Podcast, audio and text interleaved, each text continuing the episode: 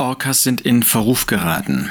Deshalb, weil sie immer wieder jetzt Boote attackieren und Menschen natürlich in eine gewaltige Angst äh, versetzen. Ähm, man hat jetzt Untersuchungen gemacht und ist fast der Meinung, dass die Orcas, die Boote angreifen, alle aus einer Familie kommen und äh, nur ganz wenige sind, die sich mit den Booten irgendwie besonders abgeben. Das Thema dieses Podcasts ist aber nicht diese Attacke auf die Boote, sondern ähm, mehr im Sinne von Psalm 139, Vers 14, wo sich das allerdings auf einen Menschen bezieht. Ich preise dich dafür, dass ich auf eine erstaunliche, ausgezeichnete Weise gemacht bin. Wunderbar sind deine Werke und meine Seele weiß es sehr wohl. Die Schöpfung ist schon etwas Gewaltiges, ähm, etwas für uns Menschen ja unfassbar Großes und Umfangreiches, was wir gar nicht äh, insgesamt ermessen können. Und das sieht man auch und schon bei den Orcas. Orcas, das sind also der große Schwertwal oder auch Killerwal oder auch Mordwal oder auch Butzkopf genannt, Orca. Ähm, was vielleicht gar nicht so viele wissen, ist, dass er zu der Familie der Delfine gehört. Wir haben ja sehr gerne ähm, in Zoos, dass wir uns anschauen, wie Delfine in der Lage sind, ähm, Raffinessen auszuüben. Und zu dieser Delfinfamilie gehören auch diese Killerwale, diese großen Schwertwale, diese Orcas. Sie sind normalerweise in matrilinearen Verbänden unterwegs. Das heißt, ähm, das geht von der Mutter aus. Die Mutter mit ihren Kindern ist zusammen unterwegs. Die kleinste Einheit kann eine Mutter mit ihren Nachkommen sein. Aber insgesamt ähm, können bis zu vier Generationen zusammenleben. Das heißt sogar, dass mehrere Familien sich zu einer Gruppe von ungefähr 20 Tieren zusammenschließen können. Und das Bemerkenswerte ist, was man herausgefunden hat, dass diese ähm, Familien eine, ein gemeinsames Lautrepertoire entwickeln. Das heißt, man kann die einzelnen Gruppen tatsächlich unterscheiden in ihren Akzenten und so weiter, da würden wir menschlich sagen, äh, ihr Lautfamilien von anderen Gruppen. Es gibt also gruppenspezifische Dialekte. Das Besondere bei den Orcas ist aber, dass sie auch ähm, zu einer neuen Gruppe hinzustoßen können, also Einzelne, und dann den Dialekt einer fremden Gruppe erlernen können. Sie sind also nicht fixiert, sie sind nicht äh, beschränkt auf eine Lautfamilie, sondern sie sind in der Lage, auch andere Familien Unterhaltungen sozusagen nachzuahmen und dann auch zu erlernen.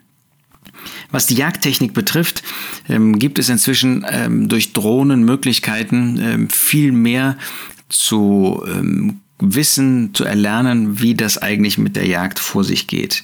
Und interessant ist, dass äh, man festgestellt hat, dass die Älteren oft lange und stumm mit den Jüngeren zusammen schwimmen im, im Meer. Das erinnert uns so ein bisschen an 2 Timotheus 2, wo Paulus Timotheus sagt, was du von mir in Gegenwart vieler Zeugen gehört hast, das vertraue treuen Leuten an, die tüchtig sein werden, auch andere zu lernen, äh, zu lehren. Das heißt, äh, was wir hier in der Tierwelt sehen, ist, dass ältere Jüngere anleiten. So, in der Bibel finden wir jetzt für uns als Christen keine Bibelschule, absolut nicht, aber wir finden doch, dass die Älteren Zeit investieren sollen für die Jüngeren, um ihnen Anleitung zu geben. Dafür haben wir Jugendstunden, ähm, dafür kümmern wir uns um äh, junge Leute an, an Jugendtagen und Jugendwochenenden und so weiter, um sie anzuleiten. Und das finden wir hier schon vorgebildet. Ähm, die müssen gar nicht lange ähm, reden. Ähm, wir finden das hier bei den Tieren natürlich auch im Blick auf die Jagd. Es ist besser äh, zu schweigen, lange und stumm. Die Frage ist, sind wir bereit, Zeit zu investieren als Ältere für jüngere Christen, um ihnen etwas weiterzugeben? Und jetzt finden wir interessanterweise, dass manchmal die Alten die Jungen aus dem Wasser an den Strand ähm, stoßen, um sie langsam in eine der erfolgreichsten, allerdings auch für die Tiere zugleich gefährlichsten Jagdtechniken einzuweihen, die absichtliche Strandung zum Zweck des Robbenfangs. Sie tun also so, als ob sie gestrandet wären, dann kommen die Robben an und in dem Augenblick greifen sie zu, fassen sie zu und äh, versuchen dann eben wieder ins Meer hineinzukommen. Ähm, das ist erfolgreich, weil sie offenbar den Toten spielen können. Aber es ist zugleich gefährlich, weil sie natürlich wieder ins Wasser zurück müssen. Und wenn sie zu lange außerhalb des Wassers sind, dann kommen sie um. Es ist ja nicht von ungefähr, dass die Seeungeheuer in 1. Mose 1 ein Bild sind, auch ein Hinweis sind auf den Teufel, auf ähm, den, denjenigen, der der große Gegenspieler ähm, des Herrn, Gegenspieler Gottes ist. So finden wir das auch später in ähm, dem Buch Hiob und in anderen Büchern. Und äh, da ist es doch wichtig, hier, wenn man jetzt durch Drohne diese Jagdtechnik der Orcas feststellen konnte, dass wir uns gewappnet zeigen zu diesen Taktiken, die der Teufel, die der Satan anwendet. Wir lesen ja in 2. Korinther 2 in Vers 11, dass die Taktik des Teufels uns nicht unbekannt sein soll, damit wir nicht von Satan übervorteilt werden, denn seine Gedanken sind uns nicht unbekannt. Der Teufel kann sich wie ein Engel des Lichts, 2. Korinther 11, stellen. Der kann so tun, als ob er schläft. Der kann alle möglichen ähm, Scheintaktiken oder nicht Scheintaktiken, Scheinwirklichkeiten ähm, darstellen. Und wir finden in Gottes Wort, dass wir vorbereitet sein sollen. Ähm, dass er uns nicht wie der Orca die Robben, dass er uns nicht fängt. Wir lesen in Epheser 6, Vers 10. Im Übrigen, Brüder, sei, seid stark im Herrn und in der Macht seiner Stärke. Zieht die ganze Waffenrüstung Gottes an, damit ihr zu bestehen vermögt gegen die Listen des Teufels. Der Teufel ist listig, der tut so, als ob. Das ist die List. Er kommt nicht mit offenem Visier, manchmal tut er das in seiner Gewalt, aber oft ist das eher die List, in der er tätig ist.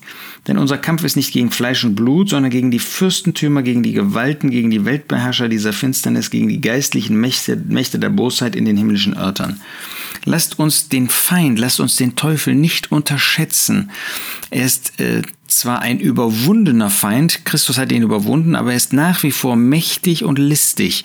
Und er versucht uns abzubringen. Er tut so, als ob er gar nicht da wäre, als ob die Welt gar nicht so schlimm wäre, als ob dieses oder jenes, was wir so in unseren Herzen uns ausmalen, gar nicht so tragisch wäre. Aber in dem Moment, wo wir uns dann darauf einlassen, wo wir wie die Robben dann zu ihm kommen, dann greift er zu und dann sind wir in seinen Fängen. Natürlich werden wir nicht mehr verloren gehen können, wenn wir an den Herrn Jesus glauben, wenn wir dem Herrn Jesus unsere Sünden bekannt haben.